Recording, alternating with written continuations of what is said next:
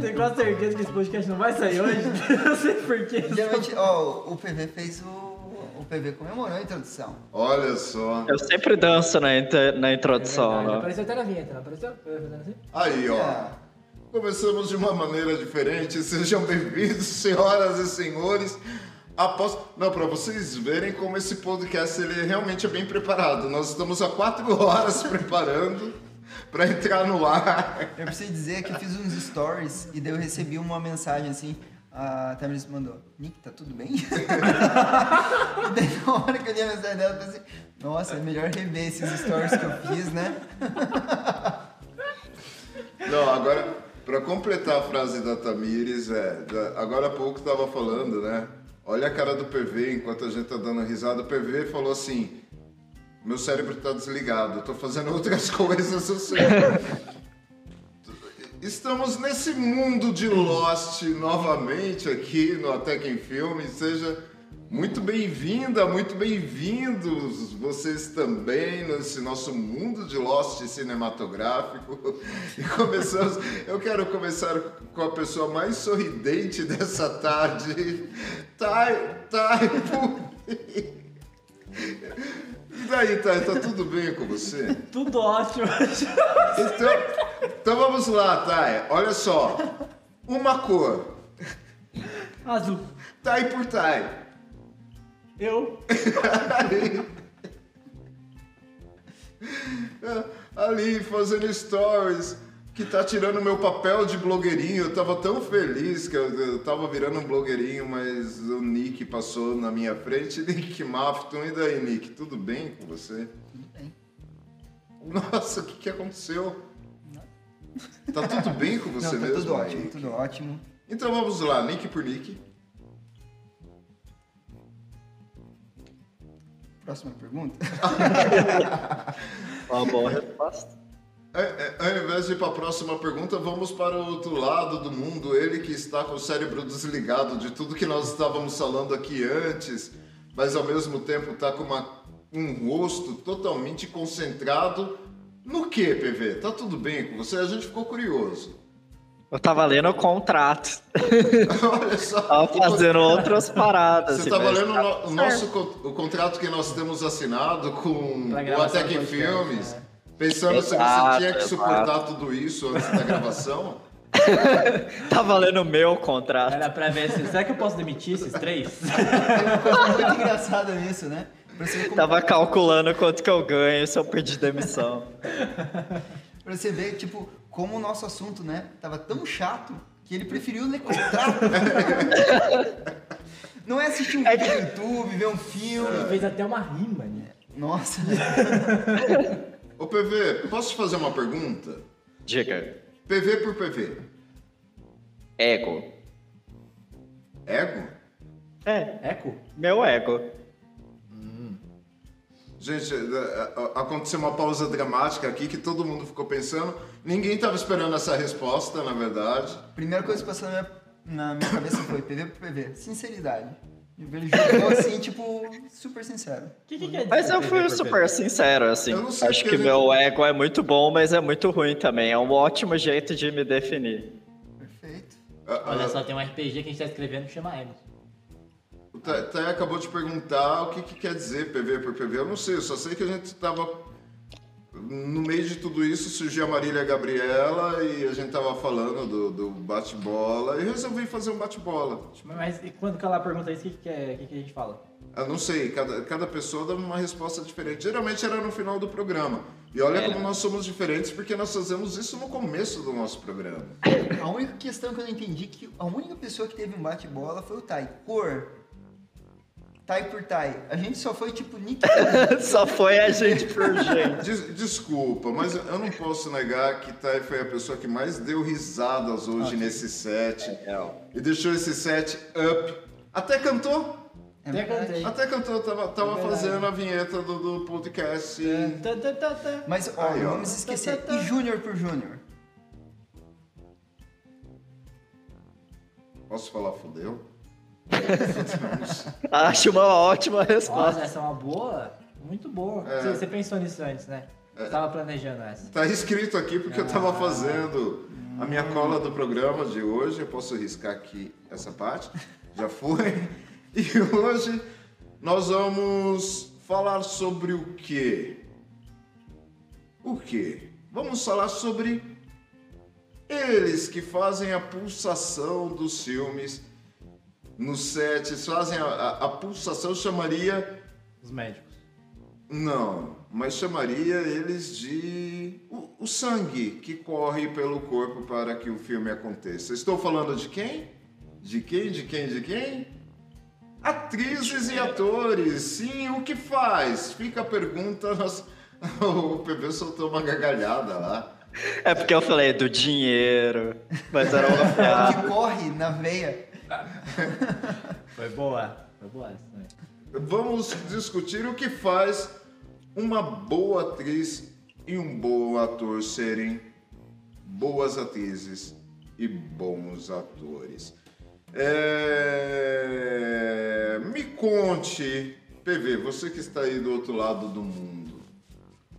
Para você, o que faz uma boa atriz ser uma boa atriz e um bom ator ser um bom ator?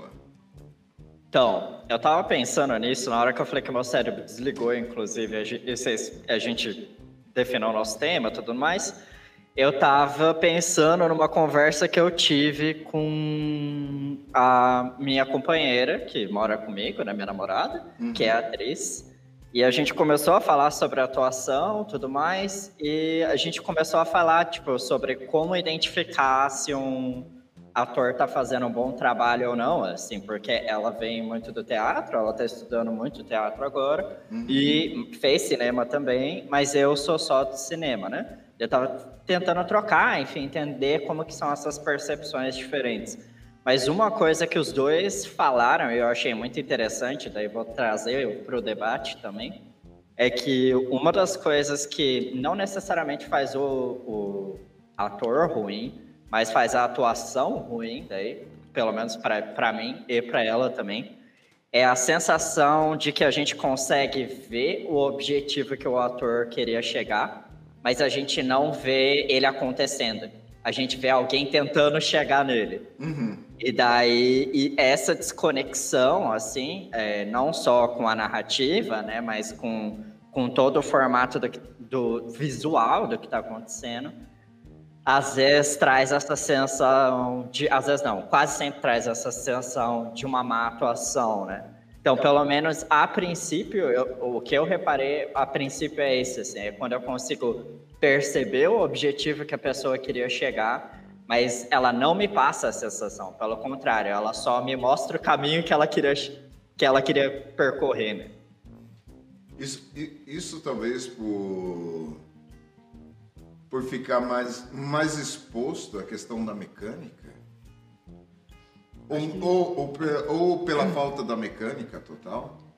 Acho que isso parece, tipo, acho que isso não é só na atuação, né? Eu tava pensando É. que isso acontece muito com filme, né? Tipo, quando a gente vê que, ah, tipo, o diretor quer que a gente sinta medo nesse momento, quer que a gente sinta tal coisa. E, tipo, e daí é como se, é como se a pessoa estivesse implorando pra gente, né? Tipo, "Oh, sinta isso aqui porque eu não consigo construir, então sente pra mim. E aí acho que a sensação é meio, é meio desconfortável, né? De, tipo, uma pessoa ficar, tipo, tocando e cobrando, tipo, ó, agora é hora de você sentir isso. E aí você não tá sentindo, você não tá sendo construído para aquilo, né? Você tá passando vários passos. Eu acho que isso realmente é uma coisa que dificulta bastante. Pati- pati- Ou- ah, desculpa, PV, por favor. Não, eu ia falar, ou cai para equivalências meio simples, né? Que é tipo, o triste é sempre chorar, a felicidade é sempre sorrir, esse tipo de coisa, né? E tipo, a realidade é bem mais complexa do que isso. E daí, especificamente no cinema, a nossa identificação não, não é tão literal assim. O, a nossa comunicação visual com a gente mesmo, com a feição, com a linguagem corporal é muito mais complexa do que A igual a X e B igual a Y, Sim. né? Sim, vai, vai bem além. Inclusive eu tava rindo um monte antes de começar porque era desespero, né? Não era porque eu tava feliz. Então mostra que é bem diferente. Não, mas, é, é- é- mas isso, isso é bem, bem pertinente e, muito bem colocado. Na, na minha aula de ontem eu estava falando isso. Que você tá bravo não é você gritar. Né? Necessariamente quem está com raiva não precisa estar gritando para estar com raiva. E quem está feliz não precisa estar mostrando os dentes a toda hora para falar que está feliz. E, e partindo disso, Nick, até que ponto daí um diretor ou uma diretora pode fazer uma atriz e um ator despencar e não, e não ser visto no resultado final é, é, como um bom ator ou como uma boa atriz? De uma maneira negativa, É, de uma maneira negativa. eu acho que o diretor ele tem um papel fundamental de inspiração e base para o ator. Querendo ou não, o diretor ele passa a direção para onde ele quer caminhar o filme e o ator vê nele a possibilidade de conseguir chegar naquele resultado, porque ele sabe o que ele quer, ele sabe o resultado que ele quer imprimir, ele sabe o sentimento que ele quer causar.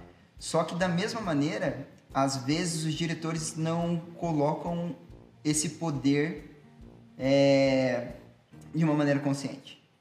E às vezes levam os atores ao limite, num ponto de que eles não reconhecem que, da mesma maneira que eles, como diretores, são seres humanos, os atores também são. Sim. E eu acho que uma maneira negativa de você chegar nesse resultado é quando você mistura a vida pessoal com a vida profissional. E daí é um ponto que não tem volta, que daí é muito complicado porque termina o set e esse ator carrega aquilo e aquilo vai fazer mal para ele, é, sendo consciente ou inconscientemente. É, é um caso, por exemplo, no Kubrick não, não foi assim em todos os filmes, mas Kubrick fez no Iluminado é, a atriz ficar doida, porque ele fez mais de 50 takes e, e- e- porque ele queria que ela tivesse aquele lance de estar cansada e, e- e aparentar isso, só que ele foi para um lado muito ruim, de infernizar a vida dela num ponto que quando terminou ela falou que não queria atuar mais na vida, porque a experiência foi negativa. Ela mostrou uma ótima performance, o filme foi ótimo. Kubrick não fez isso com todos os atores dele, ele fez isso com ela. E talvez isso deve ter traumatizado ele também. Porque experiências depois disso, ele- tipo, tem a Nicole Kidman e o Tom Cruise falando que ele sentava do lado deles e falava, tá tudo bem pra você fazer isso? É tranquilo. E é uma experiência totalmente, é um Kubrick totalmente diferente do que a gente visualiza. Sim. Mas porque ele deve ter sentido como isso pesou. Sim.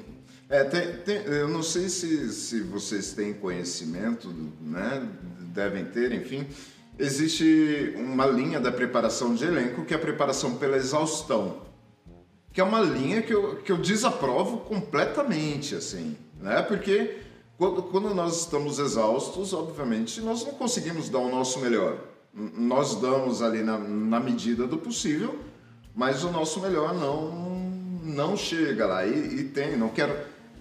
Eu até gostaria de citar o nome dele, né? Mas eu não- vou citar, que é um preparador de elenco famoso aqui, que ele falou que ator e atriz, que são atores e atrizes, eles precisam ir pela linha de exaustão, senão nunca vão dar o melhor de si.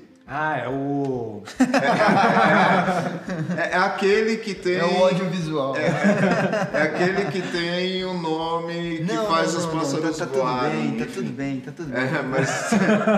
Não, mas porque o meu ódio, meu ódio visual até colocaria o nome dele. Porque eu- é- é- é- isso, isso que nós citamos aqui, de muitas vezes esquecer que atores e atrizes. Estava conversando com o Thay é, esses tempos para trás e nós estávamos falando. É, que muitas vezes os diretores, a equipe técnica, esquecem os atores ali, joga atores, atrizes ali, e, e- meu, é a última coisa que a gente precisa resolver. E, e não é, né? E não é. Eu quero fazer uma outra pergunta para vocês em questão a, a tudo isso que, ao mesmo tempo, é, é um tema que eu considero sensível, mas ao mesmo tempo extremamente necessário. É, pegando pelo que o PV falou, pegando parte do que o Thay falou e pegando parte do Nick falou. Vocês acham que o, o- o excesso de estudo para a interpretação ele é tão prejudicial quanto a falta de estudo total para a interpretação? É, Eu parece acho. meio louco. O Thay ficou olhando com uma cara pra mim assim e falou: Júnior, você tomou que tipo de Não, chá? não, é uma Ah, pergunta curiosa. Eu nunca tinha parado pra O pensar PV sobre. falou, eu concordo também. Ah. Eu acho. Eu acho. É, eu já tive esse problema, Fica Space. É, eu já, em, em um dos filmes que eu fiz durante a faculdade, é, eu trabalhei com três atrizes e daí minha relação com duas delas foi muito parecida. Ah, foi muito honesta, é, a relação que a gente lidava com o texto, com o enquadramento, com os personagens, com toda a preparação era, foi muito parecida, assim, mas com uma terceira daí, é, por razões específicas, é, inclusive dela, do que ela acreditava que era atuação ou não, aconteceu essas duas coisas, assim, de super preparação e juntar o pessoal com, com a personagem que o Nick falou ali atrás, assim. E, e isso chamou a atenção de todo mundo no filme. Todo mundo falou que a atuação dela destoava do tom do filme, por exemplo. Então, é, eu acho que excesso de treino, inclusive, é, cria vício. Sim. Cria, tipo, é, cria conforto que não é conforto. É, muito da, da atuação é efêmero, né? É, tipo, acontece no momento e, e é importante reconhecer daí que às vezes aquele momento nunca vai voltar. Então, se você treina muito, eventualmente o que acontece é, é um você cria um mecanismo, você cria um- uma coisa mecânica. E não, não sei se é isso que interessa para todo mundo, enfim. Eu acho que é, um- é uma via. Dependendo do que você quiser, até é possível. Mas, num geral, eu acho que faz mal. Eu concordo perfeitamente e eu, eu visualizo isso como o ato de enri- enrijecer. É, eu acho que estudo demais, ele enrijece. Mas não porque você você tem várias percepções sobre aquilo, mas você você aceita aquilo como verdade. De uma maneira que você não você perde o experimento, você Sim. perde o improvável, você perde o orgânico. E eu acho que o melhor equilíbrio de atuação é você ter técnica, mas você ter vivência. Eu acho que vivência é, o- é, o, é, o, é o feeling, é o que você tem que buscar, porque você, na verdade, né, igual você sempre fala, Júnior, a gente vive personas, né? A gente vive personagens, a gente Sim. cria isso. Mas como que a gente vai criar personagens se a gente só tiver técnica, técnica, técnica, mas a gente não conhece? A gente não conhece pessoas, a gente não conhece situações, a gente, a gente não vive. Se a gente não vive, essas técnicas são vazias. Então eu acho que o melhor equilíbrio não é o melhor estudo possível, e sim é o estudo equilibrado com as experiências. É, eu discordo. Mentira. É, eu... Eu tava esperando a resposta também, já. né? Não, mas eu discordo também em partes, assim. É, eu acho que, tipo, se a gente fizer um estudo repetitivo, sim, ele, ele é, ele é nocivo, assim, porque daí eu acho que cai nisso. Mas, por isso que eu acho uma pergunta curiosa, assim, porque depende muito do que a gente tá chamando de preparação. Porque eu acho que um ator se prepara a vida toda, né? Sim. Eu me preparo a vida toda pra ser cineasta, eu me preparo o tempo todo e eu continuo me preparando. Eu acho que a questão é que eu não posso sempre me preparar da mesma maneira. Tipo, eu tenho que me preparar lendo livro, eu tenho que me preparar vendo filme, eu tenho que me preparar vivendo, eu tenho que me preparar de outras maneiras. Entender que tudo que a gente faz é um estudo constante pra aquelas coisas. A questão é se a gente foca muito em, tipo, não, eu quero ter que decorar esse texto, tem que agir dessa forma, que daí acho que fica basicamente exaustão e repetição, né? Eu eu daí eu acho que a é o separação caminho. entre estudo teórico e estudo de, de outras coisas. Por exemplo, estudo de assistir, estudo de vivência, estudo. Daí eu acho que sim, a gente sempre está estudando. Mas o teórico, eu acho que ele chega num limite, assim, que ele pode enrijecer. É, mas eu acho também que o teórico dele enrijece, principalmente se for dentro de uma mesma coisa. Por exemplo, a gente tem mil coisas pra ler, que é muito o que a gente já discutiu, de, tipo, como é que a gente improvisa? A gente improvisa porque a gente sabe muito. Porque, tipo, improvisar sem saber, tipo, por exemplo, a galera da música. Tipo, É. não consegue improvisar se você não estuda muito. Exatamente. Você só consegue improvisar a partir do momento que você tem um conhecimento muito grande. Então eu acho que o improviso também vem do estudo. Porque aí, eu concordo com vocês, daí é no, é no ponto de, tipo, se é pra um personagem só e ia ficar bitolado, daí realmente tipo, a gente vai chegar nesse, nesse ponto que vocês estão falando, assim. Mas acho que o estudo ele continua, né? Tipo, ele pode ir pra outros caminhos e eu acho que tem muito a ver, inclusive, com o papel que a direção cumpre. Porque eu acho que a direção para atrizes e atores é basicamente um espelho, né? É tipo, pra que ele consiga enxergar aonde que ele tá indo, pra que a- ela consiga entender, tipo, ah, isso aqui que eu tô fazendo tá funcionando, aonde que eu tô indo. E aí eu acho que uma direção que não esteja consciente do que aquilo que está acontecendo, ou que a pessoa entre no pr- próprio ciclo, é muito comum que ela caia nisso. Mas se uma direção acompanha ela, eu não vejo o, o, o que pode acontecer de tão errado se tem duas pessoas trocando, né? Porque no fundo a direção é tão importante para todos porque é essa troca de devolver, um espelho que fala, ó, isso aqui não tá funcionando, isso aqui tem que ser mais assim, pensa mais sobre isso. E aí dá para ir afinando. Lógico, a gente sempre tem que abandonar as coisas em algum momento, né? No sentido de que aquilo tem que ir pro mundo, mas é difícil para mim pensar o que que a gente está considerando como uma super valoriza uma super estudo, né? A que ponto que isso chega? Eu acho que isso só chega quando já não é mais sobre estudar, é sobre bitolar, é sobre tipo ficar fixando numa mesma coisa e não abrir para novas possibilidades.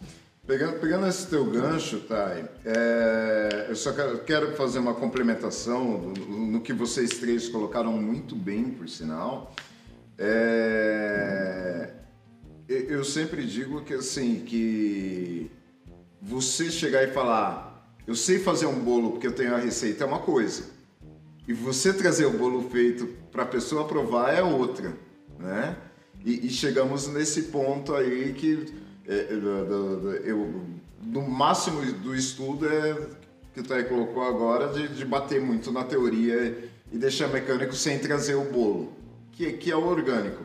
E partindo do Thay fazendo ao contrário agora as perguntas que você colocou, até que ponto na, na sua concepção, em- até mesmo em questão de direção, um bom ator e uma boa atriz, eles só se tornam bons atores e boas atrizes pela junção do trabalho deles com o diretor ou com a diretora, ou não tem hum, nenhuma ligação. Um bom ator e uma boa atriz vão ser bons atores e boas atrizes de qualquer maneira. Acho que é quase impossível isso acontecer, assim. Tipo, é, é uma relação muito direta mesmo e constante. A gente precisa de um, de um trabalhando com o outro, né? Toda vez que eu vejo uma boa atriz, um bom ator atuando, eu sei que, principalmente no cinema, né? Isso é muito claro, de, porque inclusive a gente tem alguns desses casos de, de diretores, de diretores, principalmente, né? A gente tem o Hitchcock e o Bresson. São dois que acreditam tipo nos atores basicamente como corpos ali para serem trabalhados e não exatamente para que eles trabalhem. Fantoches. É, tipo, muito, muito sobre isso, assim, de, de alguma maneira. A- apesar de eu gostar bastante do resultado dos trabalhos dos dois, tipo, não é o tipo de, de direção que eu tenho, ou o tipo de coisa que eu, que eu coloco. Mas eu acho interessante, inclusive o Bresson, por exemplo, ele leva a exaustão, né? Ele, tipo, propõe isso mesmo de levar a exaustão, mas no nível de, tipo, a pessoa desaparecer mesmo dali, porque não interessa mais nada do que tem ali e tal. Enfim, são propostas diferentes, mas são propostas que marcam muito do que é a relação de, de a- ator-atriz com, com cinema, com câmera, né? Porque é muito sobre isso, então, tipo, aonde que tá aquela câmera, aonde que a gente tira o melhor, porque é, é por isso que tudo tá muito relacionado, né? É, é sobre plano e ao mesmo tempo quem, quem tá ali é o ator e atriz, mas é, também é dirigido pelo próprio diretor, pela própria diretora. Então, a relação de plano com, com a própria direção da atriz e ator é muito própria de quem tá olhando por fora. Por isso que eu falo que eu acho que é uma forma de espelho, né? Porque quem tá olhando pra câmera, quem tá pensando, quem tá vendo por fora, também é a direção. Então, pra mim é muito difícil imaginar que funcione um bom ator, uma boa... inclusive é isso, pode ser destruído daí na mão de, de, de, um, de, um, de um diretor, por exemplo, uma boa atriz, um bom ator. Tenho uma experiência, eu gravei um clipe que é o Isolado, e é um clipe que eu ganhei um prêmio de melhor direção. Quem fez a atuação desse clipe é o Paulo Matos, aqui de Curitiba. Que é fantástico, por E é sinal. um clipe sobre um pai de família que acidentalmente, tipo, ele bate o carro e a filha dele acaba, tipo, morrendo nesse acidente de carro. E, e, e daí, tipo, ele perde a, a intenção de viver e tal, e ele acaba caindo, tipo, e virando mendigo, porque pra ele, tipo, nada mais faz sentido. E tinha uma cena no final do filme que ele olhava assim pra câmera e ele dava um grito, ele chorava e tal. E daí, basicamente, eu mostrei o roteiro pro Paulo Matos e tal. Paulo, eu lembro até hoje, tipo, o Paulo Matos sentando na minha frente, ele falou, Nick, adoro o roteiro, muito bom, mas essa cena aqui não faz sentido. Deu por quê? E ele falou, cara, quem tá na rua tá tão enrijecido que essas pessoas não, não, não choram, não gritam, elas simplesmente existem. Elas estão ali, tipo, fechadas. Se você passar, se você ver, você vai ver que não, não é isso. E daí a cena mudou por causa disso. Eu ganhei um prêmio de direção, mas eu sei que muito da minha direção tem por causa daquilo que ele falou pra mim. Tem por causa que ele chegou e falou, Nick, não é, não é isso, é a vivência dele. Eu tava preocupado com muitas coisas, tava preocupado com o ângulo, tava preocupado em ver a luz e tal, e, e não, não tava necessariamente me atentando tanto para esse ponto da realidade que ele, como ator, trouxe, e eu sei que muito do que veio deve ao, ao, ao ato dele fazer aquilo. Então, acho que essa troca ela é muito importante. Porque da mesma maneira, se eu falasse não, a cena é assim, eu teria cagado com o filme. O... Quero, quero aproveitar, Paulo, se estiver ouvindo a gente, se estiver vendo a gente, saudades de você, beijo, cara. O Paulo, a gente já teve oportunidades de trabalhar bastante, eu acho ele um puta de um ator, fantástico. E pegando dele, o Paulo, o Paulo, é um cara que o modo de estudo dele é, é um modo de estudo que eu acho que deveria ser válido para atores e atrizes, que é um estudo laboratorial. O Paulo ele é um cara que ele sempre está muito atento quando ele está na rua, ele sempre está muito atento quando ele está no set. E o gostoso de trabalhar com o Paulo, é, assim como outras atrizes e outros atores, mas já que estamos falando do Paulo agora, é, é, é essa troca, né? Que é, é a troca que eu acredito que deva acontecer no set, né? Com quem você está lá, enfim, trabalhando, porque, igual estava falando com o Thay, faz parte de uma equipe e a gente nunca deve esquecer o elenco ali jogado. Eu quero entrar agora, antes de entrar na próxima pergunta, nós vamos fazer a pausa, porque agora está na hora do quê? Toca a vinheta. Ah, não tem vinheta para isso? Já ia dançar. Aí, ó.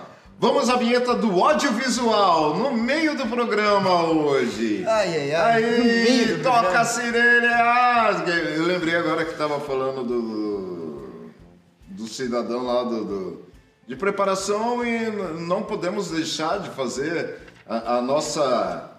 A nossa. Como que chama mesmo? Colocando ele meio, gente? Intervenção, Não, intervenção não. É. comercial, Não. intervalo. Recheio.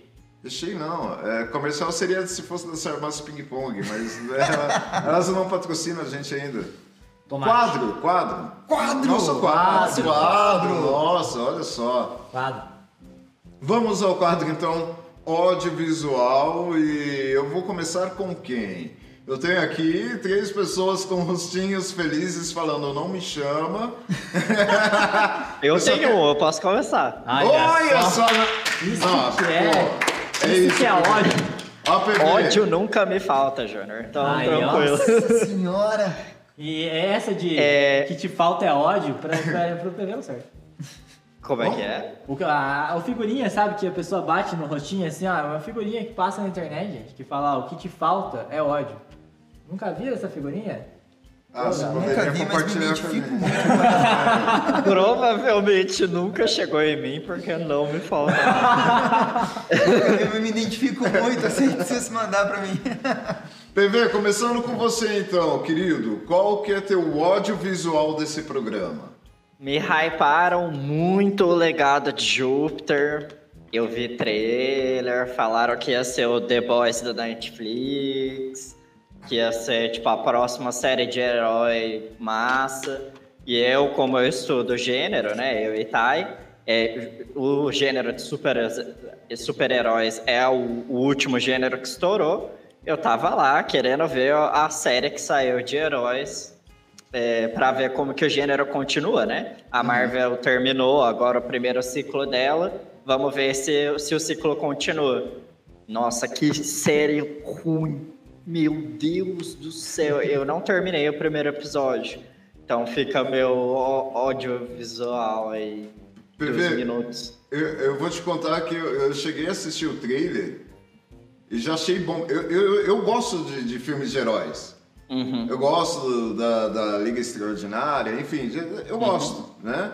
Eu não posso negar que, assim, eu nunca fui um, um assíduo leitor de quadrinhos da, da- da- do gênero de heróis, eu gostava de outros tipos de quadrinhos, mas eu, eu, eu gosto dos filmes. E quando eu vi, cara, quando eu vi o trailer, eu já achei bomba, assim. Eu, eu fiquei com medo já.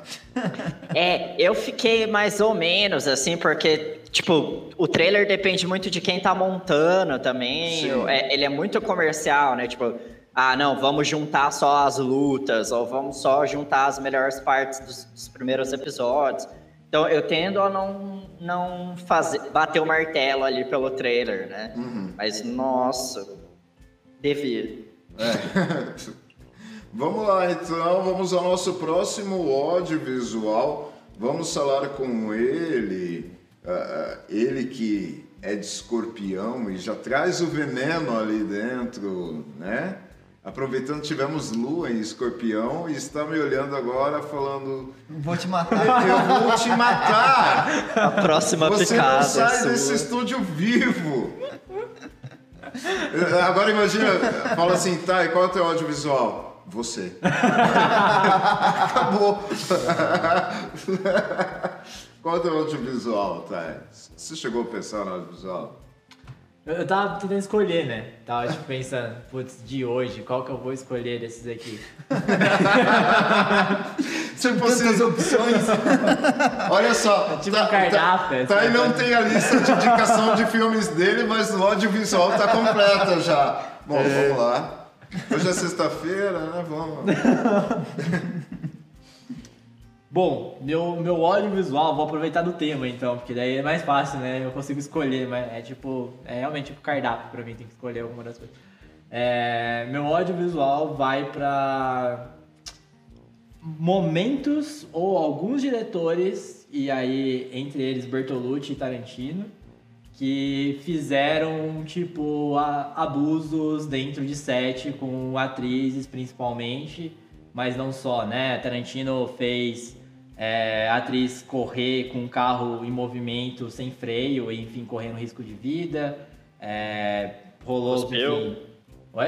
Bateu. bateu, enfim, cuspiu, fez tipo coisas absurdas assim. É, então, de fato, acho que não tem nem como a gente não odiar isso. Então, é Sim. isso aí. Acho que é, é um absurdo que vários diretores ainda continuam fazendo isso, né? Começou a aparecer depois que algumas atrizes, principalmente, começaram a se revelar e mostrar o que, que é- acontecia em vários sets. E, enfim, é, é meu total ódio pra qualquer tipo de postura desse tipo. Então, eu, eu- vou, se você permite, eu quero completar o teu ódio, né? Tipo, enfim, o problema é que assim, daí nós temos preparadores de elenco no nosso país que acreditam nisso Sim. e fazem isso. Preparadoras de elenco que acreditam. Preparadoras e preparadores de elenco que acreditam. Ah, em- Ah lá, vamos repetir para você que está em casa, ficar bem claro. Preparadoras e preparadores, ah, sabe? Tipo, meu, Mas é. O que, que acontece com vocês, preparadores e preparadoras de elenco? Você não precisa pegar o seu elenco e, e- e- porque ele precisa sentir nojo, fazer a pessoa se rastejar em cima de um monte de merda, sabe? Não, não precisa. Eu, eu não acredito, não acredito nisso, porque daí, inclusive, acaba misturando o seu emocional da sua vida real, e daí quando apaga as luzes do set, quem vai pra casa são as atrizes e os atores. Tipo, que vão sofrer com tudo aquilo. Não precisa. Concordo com você, muito bem colocado seu audiovisual. Nick, o leãozinho do coração bondoso. Olha, eu não tava com audiovisual até agora, mas daí o, o Tai trouxe isso e tem um, um caso que não é tão recente, mas ele é considerado recente, se for comparar com outros, que é o caso do ator que fazia o House of Cards, que é o Kevin Space, que eu, eu sempre admirei muito o Kevin Space, assim, sempre gostei dos filmes dele, gostava muito de Capax, Beleza Americana, e eu sempre vi ele assim como um ator assim que pra mim era muito admirável. assim. Sim. E daí surgiu várias polêmicas, várias paradas que ele abusava, tipo, de, de quem atuava com ele, ele levava as pessoas, tipo, pro camarim, para as outras paradas. E daí é sobre o uso do poder indevido, sabe? É, querendo ou não, como ator, você acaba construindo um certo tipo de poder, um certo tipo de charme. E é muito fácil você influenciar pessoas, porque você se torna um espelho. As pessoas olham pra você e, e vão querendo ou não, tipo, se identificar, às vezes não com você, com o personagem que você criou. Sim. E daí muitas vezes vão pensar que você é bom, muitas vezes vão pensar e tal. E você utilizar isso para um mau caminho. Você utilizar isso muitas vezes para ah, eu te dou tal papel se você fizer tal coisa, te ajudo ali e tal, tal. Eu te apresento pro produtor se você dormir comigo. Essas paradas vai ser meu audiovisual e daí, principalmente Kevin Space, Porque assim, é, inclusive ele tá fazendo tratamento, falou que tá melhorando e coisas do gênero, porque ele era viciado em, em sexo e coisas do gênero. Mas porque como espectador é muito complicado você perceber que alguém que você admira muito não é quem você vê.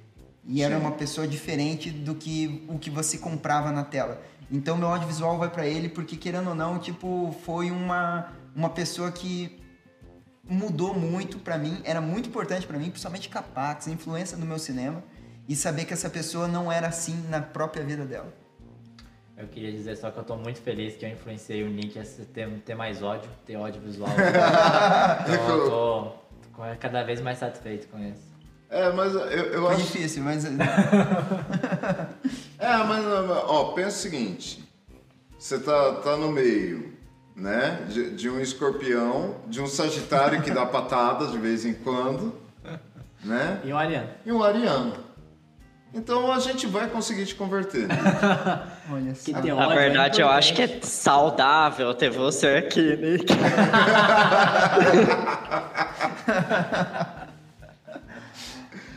Não, então, é, é, eu, eu quero emendar e o meu, meu ódio visual fica. Nem seria esse, eu, eu iria retratar um filme, mas eu, eu acho legal a gente bater nesse ponto, porque é muito importante, até mesmo para você aí que está assistindo a gente, que está ouvindo a gente, que muitas vezes pensa que para chegar ao estrelato tem que se submeter a isso. Não, não tem que se submeter a isso. Você não tem que dormir com ninguém. Você não tem e nem deve fazer nada o, o- o que extrapole a, a- a- o teu, o teu, Tua relação profissional. tua relação profissional. É, na verdade, eu queria falar a, Teu limite. teu limite. Exatamente. Né? É, isso geralmente eu, eu, eu gosto de dizer em aula, porque tem, já vamos deixar, já que estamos falando de atores e atrizes, e esse é um tema muito sério, que é o famoso teste de sofá para chegar em algum lugar. Né? Assim, as pessoas perguntam, existe? Infelizmente, existe. Porém, não são todas as pessoas que fazem isso. Né? Eu acredito que é uma parte pequena, mas essa parte pequena acaba manchando sempre, porque daí excluir, né? as pessoas que estão de fora pensam: ah, você faz cinema? Então. Não, não. Cinema, é, é, eu sempre acabo considerando o set é um local sagrado, é um, é um local de respeito.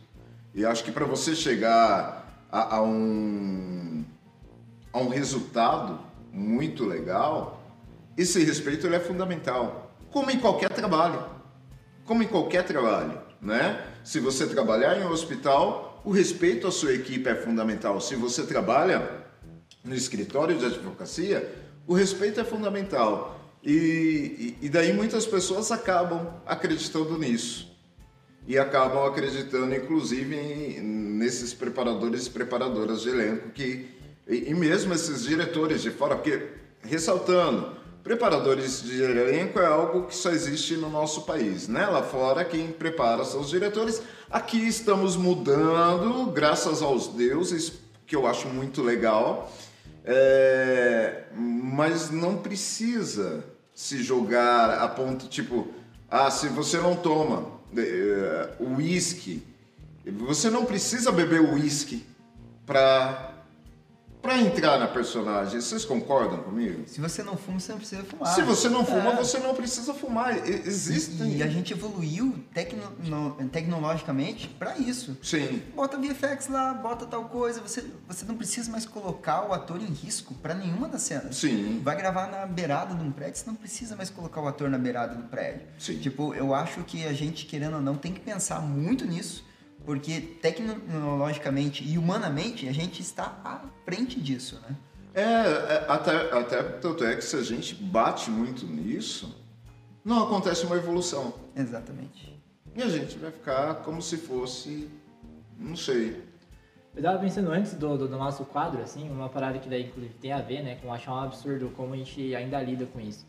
É, que daí, pra mim, responde muito do porquê que isso ainda é uma discussão. Uhum. E do que você falou antes, por exemplo, da gente deixar atrizes e atores como uma parte, às vezes, no set. Principalmente quem tá começando, isso é muito comum, né? Ah, olha muita foto, tem muita luz, olha muito equipamento e esquece que atrizes e atores estão ali. E acho que grande parte disso é porque a gente tem uma divisão que, pra mim, cada vez mais faz menos sentido.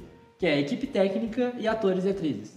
Tipo, a gente não entende que tudo tá junto no mesmo set, que todo mundo é uma equipe pra poder produzir aquilo.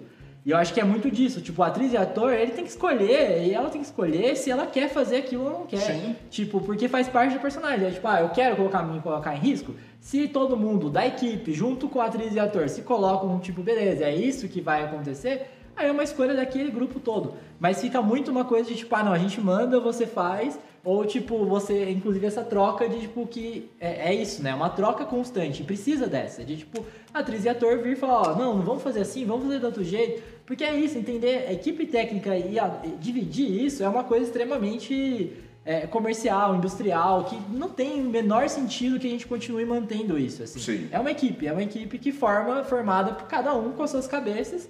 E uma dessas cabeças são os atri- atrizes e atores que interpretam personagens, assim. Que vai, que vai desde, desde as pessoas que preparam o café do set, que cuidam da limpeza, até as pessoas que fazem, acabam o produto final, que é a pós. É uma equipe, é isso. Tem uma história muito doida falando nisso, que qu- quando eles iam mandar o foguete, o, o homem à lua, tinha um cara servindo cafezinho e tal, e daí chegou os governadores lá para poder assistir e tava perguntando o que, que ele tá fazendo aqui.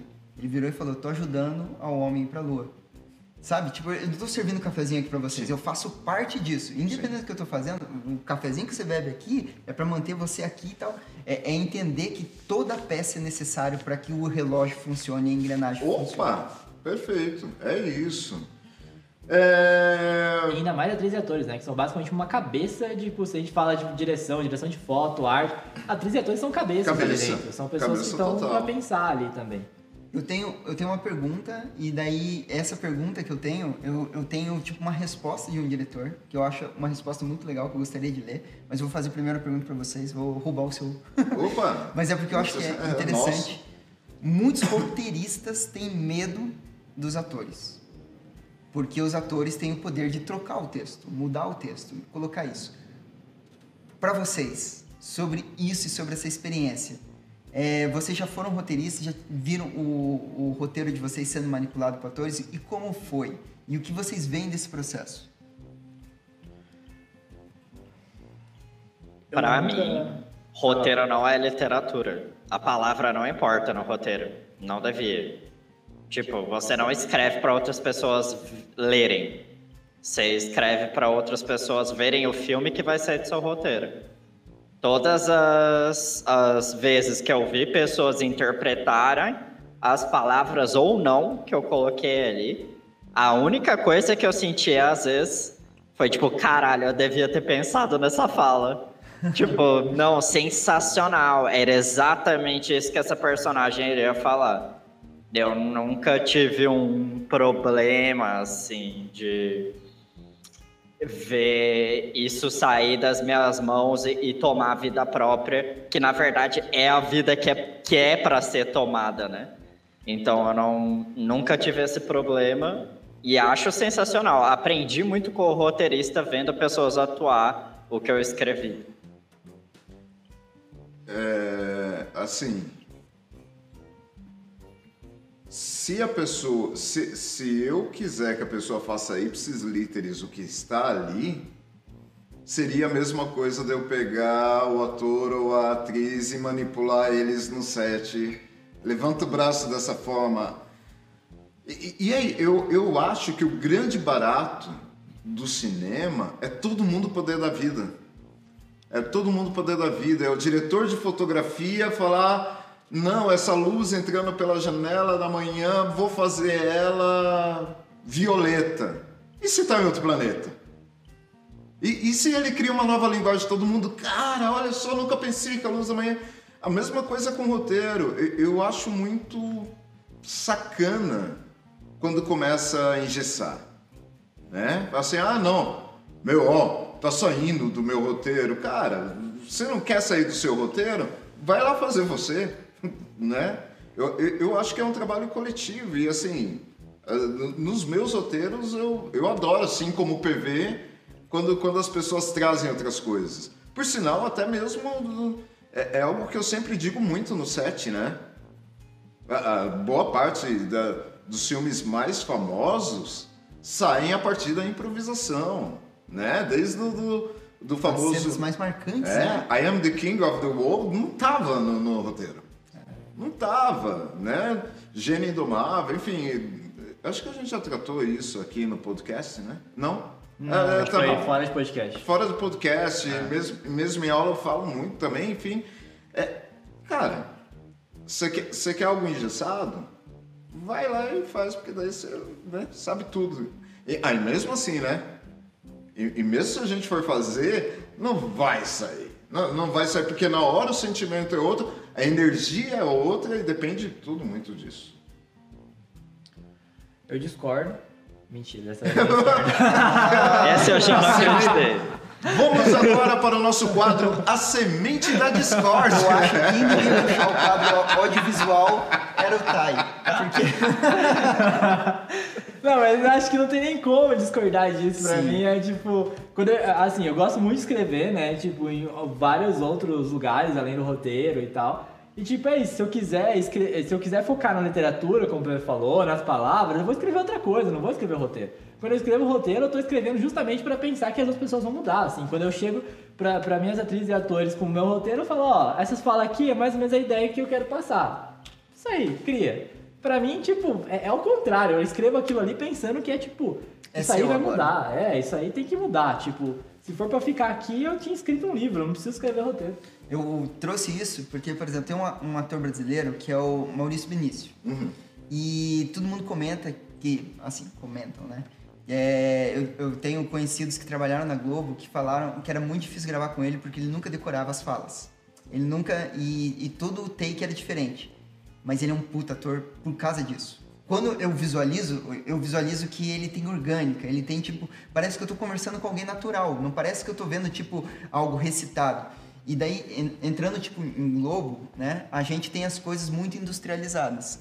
E os atores que a gente tem em destaque, se a gente pegar a Lina Duarte, são atores que não necessariamente estavam enrijecidos. Sim. Porém, a Globo trabalha com um sistema enrijecido de atuação. É, muitas vezes o roteirista tá ali passando a fala da pessoa 50, 100 vezes do lado ali no set. E isso, querendo ou não, causa uma certa. é, fecha. Sim. Né? E daí entra num ponto que muitos, falando pro, pra galera que frequenta a escola também, muitos estudantes de cinema têm medo. Estudante de cinema tem medo de que meu roteiro vai ser alterado. Eu falo por experiência própria. Quando eu entrei no curso de cinema, todos os meus colegas tinham medo de o roteiro mudar. Não, mas você falou uma palavra a mais, mas volta lá e tal. E eu olhava para aquilo e falava, mas que diferença vai fazer uma palavra a mais? Mas assim, é, é o medo de você perder a obra, é o medo de você. E daí isso é uma coisa muito doida que eu sinto que tem, ah, não só na indústria, como tem também várias pessoas de medo é, de liberar aquilo para que as pessoas possam construir. Tem uma frase que eu li num livro do Kubrick que eu achei muito legal, eu gostaria de ler ela, porque eu, eu me identifiquei muito quando eu li isso, e fala o seguinte, que os roteiristas têm uma tendência excessiva em pensar na criação de um, de um drama em termos de linguagem. Eles não se dão conta que a força maior que dispõem é precisamente a atmosfera e a impressão que podem provocar no público através do ator. Eles tendem a tratar o ator com má vontade, como alguém que pudesse arruinar sua obra, em vez de compreender que o ator, em todos os sentidos do termo, é o médium deles. O médium deles. Eu achei o, o termo de usar o médium deles Bem algo muito interessante. Porque ele é quem pega aquilo, internaliza aquilo e solta. Ele é o responsável pelo filtro. Ele, ele, ele tá no meio entre o roteiro e o que o espectador vai ter de sensação. Então ele é o caminho. E o ato dele ser o caminho, ele tem que passar a mensagem, mas não necessariamente com todas as palavras, e sim o que ela significa. Sim. E sim sentimentalmente o que ela, aquela mensagem queria trazer. E daí quando eu li isso, é uma coisa muito interessante que eu sinto que as pessoas têm medo de perder a obra. Mas elas têm que saber que a obra não vai ser perdida. A obra vai ser somada e crescida. Sim. E é com esse medo, inclusive, que elas perdem a obra, né? E é com esse medo que elas perdem a obra. Mas só fazendo um adendo para você aí, atriz, ator que estão nos assistindo, estão nos ouvindo no podcast, isso não quer dizer também que você não tenha que pegar o roteiro e estudar o roteiro, né?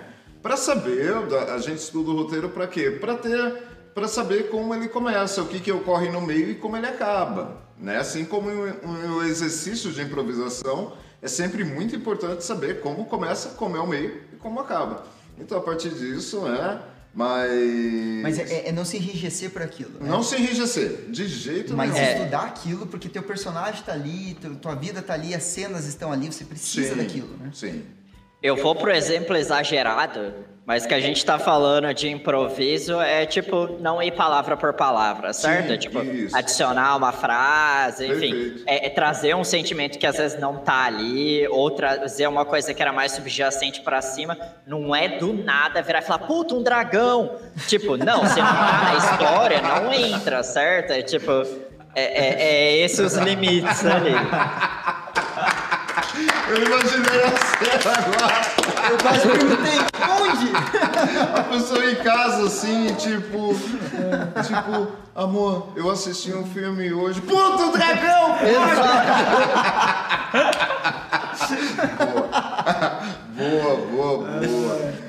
Nossa, isso dá uma sketch muito boa, né? Aprendendo improvisação. Sempre começa, existe uma, uma sketch do Saturday Night Live que é sobre um ator que improvisa demais, é muito bom. Aí, ó. Mas é- é- essa daria uma ótima sketch de tipo. Será que é importante estudar o roteiro? Uma sketch assim. E Sim. acho que daria uma ótima sketch. Sim. O dragão! Nossa, eu queria um sorvete. Bem, tipo, Acho que eu tô morrendo. Quero um sorvete, já vai pra pessoa chorando, puta close. Acompanhando o nosso tempo ali em cima, acredito que estamos na hora já. E você, quando ouve isso aí do outro lado, na sua plataforma, onde você nos ouve ou no YouTube, por favor, não chorem porque nós vamos Ó, um voltar. dragão.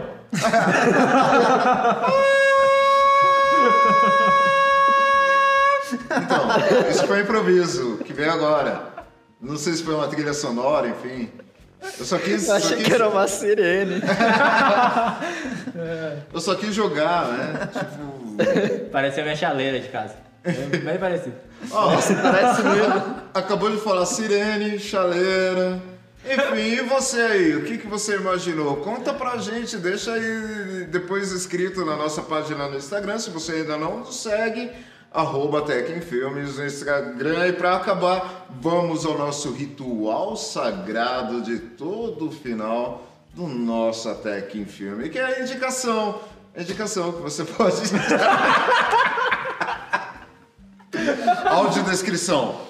Tá e Nick se olham, fazem uma cara, tipo, meu, fodeu. N- não sei. Você não se preparou antes, Thay? Não. Quieto, Nick. Tá bom, eu vou, eu vou começar então com, com o PV, que está lá do outro lado, na Finlândia hoje, né? Com essa luz aí finlandesa do, do, do final aí, da. rapidão. A indicação, Oi. curiosidade, a gente pode indicar um melhor ator ou um melhor filme? Porque, já que o tema é de ator, a gente poderia indicar, às vezes, um ator Ah, ou uma vamos, indi- vamos indicar um ator e vamos indicar um filme. Eu acho legal. Um ator, uma atriz e um filme. Ok. Legal? Um ator, Tá. uma atriz e um filme. Não pode colar, tá? hein? Um ponto a menos. Olha lá, uma piada interna. Não, não, não, não, tá. Ótimo. Vamos lá então. Fique às pés. Eu vou fazer um, um contexto antes da minha indicação, que é para aproveitar e fazer um merchan também. Opa! Que É... é- PV, de preferência, leva esse contexto uns 10, 15 minutos pra gente ir pensando aqui. Eu vou, eu vou tentar alongar, vou tentar alongar. A internet Que tá, tá é, a- na pergunta que o Junior falou sobre o limite, de tipo, sobre o que é um bom diretor, o que que é uma- um, uma- um bom ator ou uma atriz, é, eu ia falar que o exemplo perfeito é o filme que a gente vai exi- exibir esse sábado no, no Cineclube, que é um filme com a Kirsten Stewart, do, do Crepúsculo. E eu acho ela muito ruim em todos os filmes do Crepúsculo. Mas em outros filmes, aonde, inclusive, eu acho que ela gosta mais dos projetos que ela tá fazendo, é, eu acho ela uma ótima atriz. É, é, e daí tem o, o Férias Frustradas de Verão, que a gente vai passar agora no, no nosso cineclube. Fica espécie, todo mundo pode participar do nosso cineclube. Ele acontece sábado. Se vocês quiserem saber mais, mandem mensagenzinhas pra gente e participem, por favor. Agora que vocês estão Mas- ouvindo, já foi exibido o filme?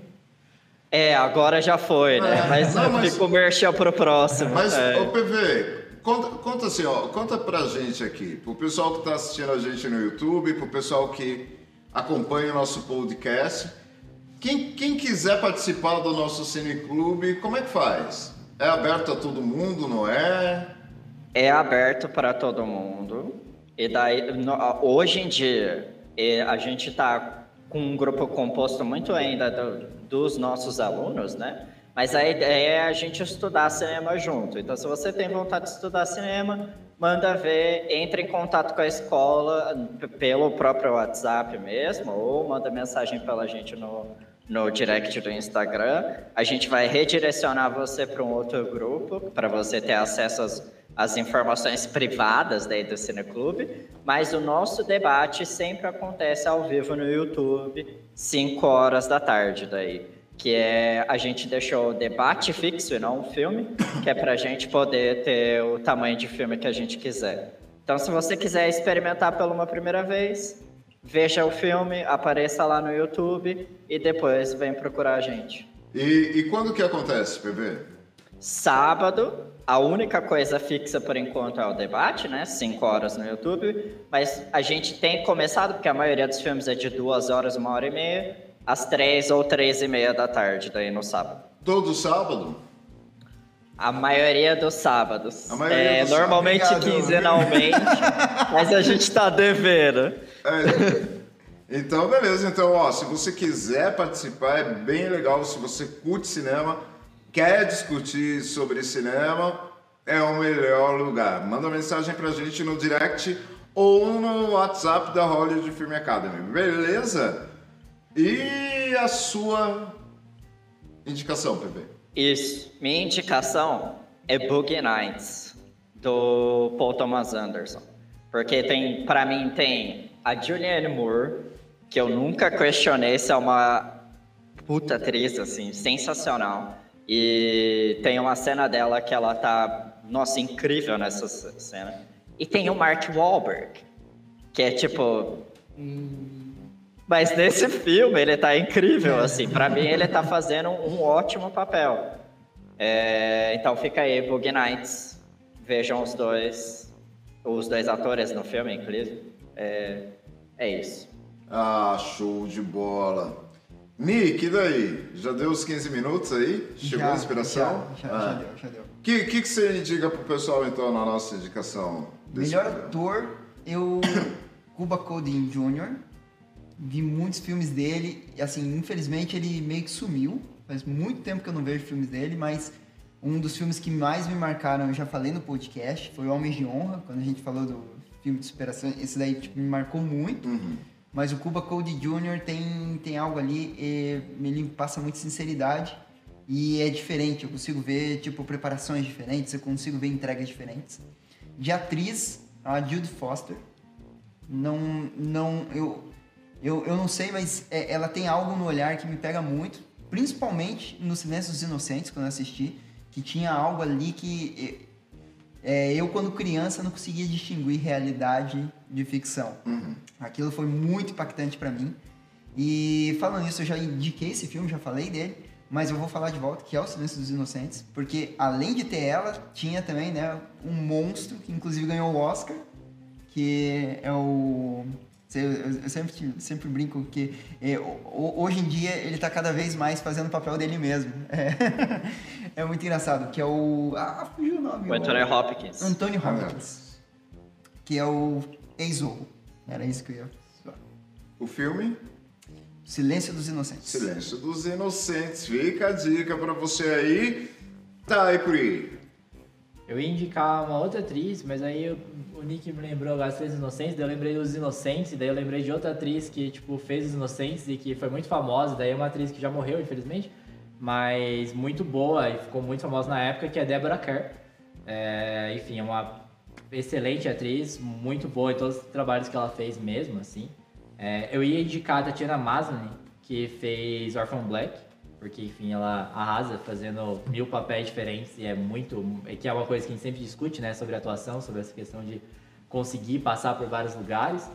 E, e aí, mas aí de filme, é, eu indicar até porque essa questão de direção, assim, de tipo, como dire- dirigir atores, é uma pessoa que todo mundo perguntou, tipo, ah, mas como é que ele é no set, não sei o que e tal, que é o David Lynch, e todo mundo fala que ele é maravilhoso no set, ele é uma pessoa incrível com os atores, com as atrizes, ele é uma pessoa muito querida, assim. Então eu indicar um filme dele de qualquer forma por conta de- dessa, dessa relação que ele tem com atrizes e atores, por gostar muito do cinema dele. E, e aí tem um filme específico que eu acho muito bom o trabalho que ele faz, parecido com o que o PV falou ali com o Adventureland, que é Coração Selvagem, com o Nicolas Cage. Nicolas Cage fazendo o melhor papel que Nicolas Cage podia ter feito na vida dele, assim. Então é, é- é sensacional, esse filme é muito bom, muito bonito, uma puta história. É o filme mais acessível do David Lynch, assim, é o mais tranquilo.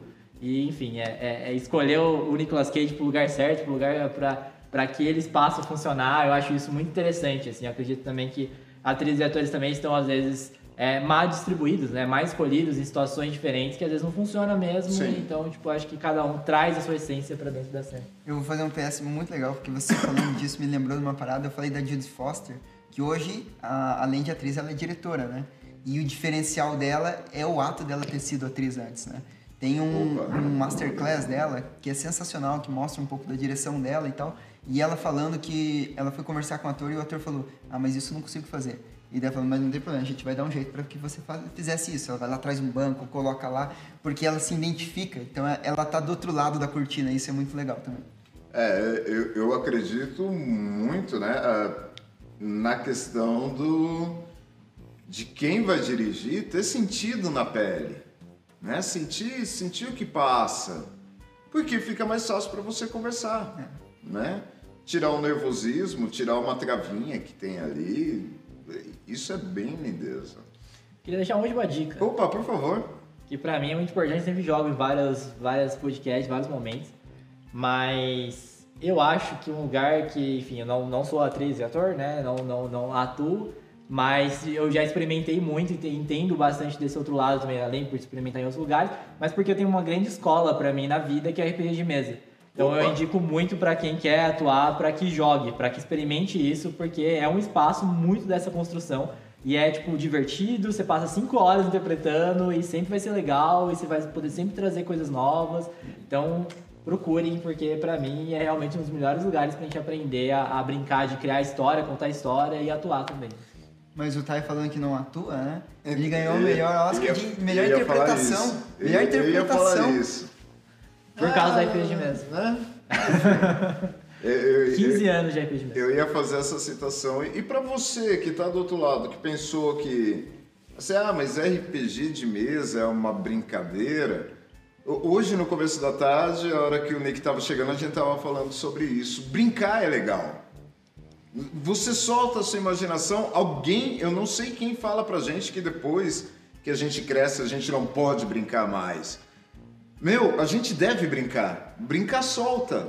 É isso. E além de soltar a imaginação, é benéfico para sua cabeça e para sua vida. RPG de mesa eu, eu curto pra caramba também. E mais que as pessoas acham que estudar, ou é, tudo isso que a gente falou, tem que ser difícil e chato, né? Ah, é? Tipo, não, você não precisa ser difícil e chato, você só tem que ter dedicação pra aquelas coisas, Sim. não precisa ser difícil, nem, nem tipo, não ser uma brincadeira. Tipo, faz parte, é, é bom que seja também. É maravilhoso, maravilhoso.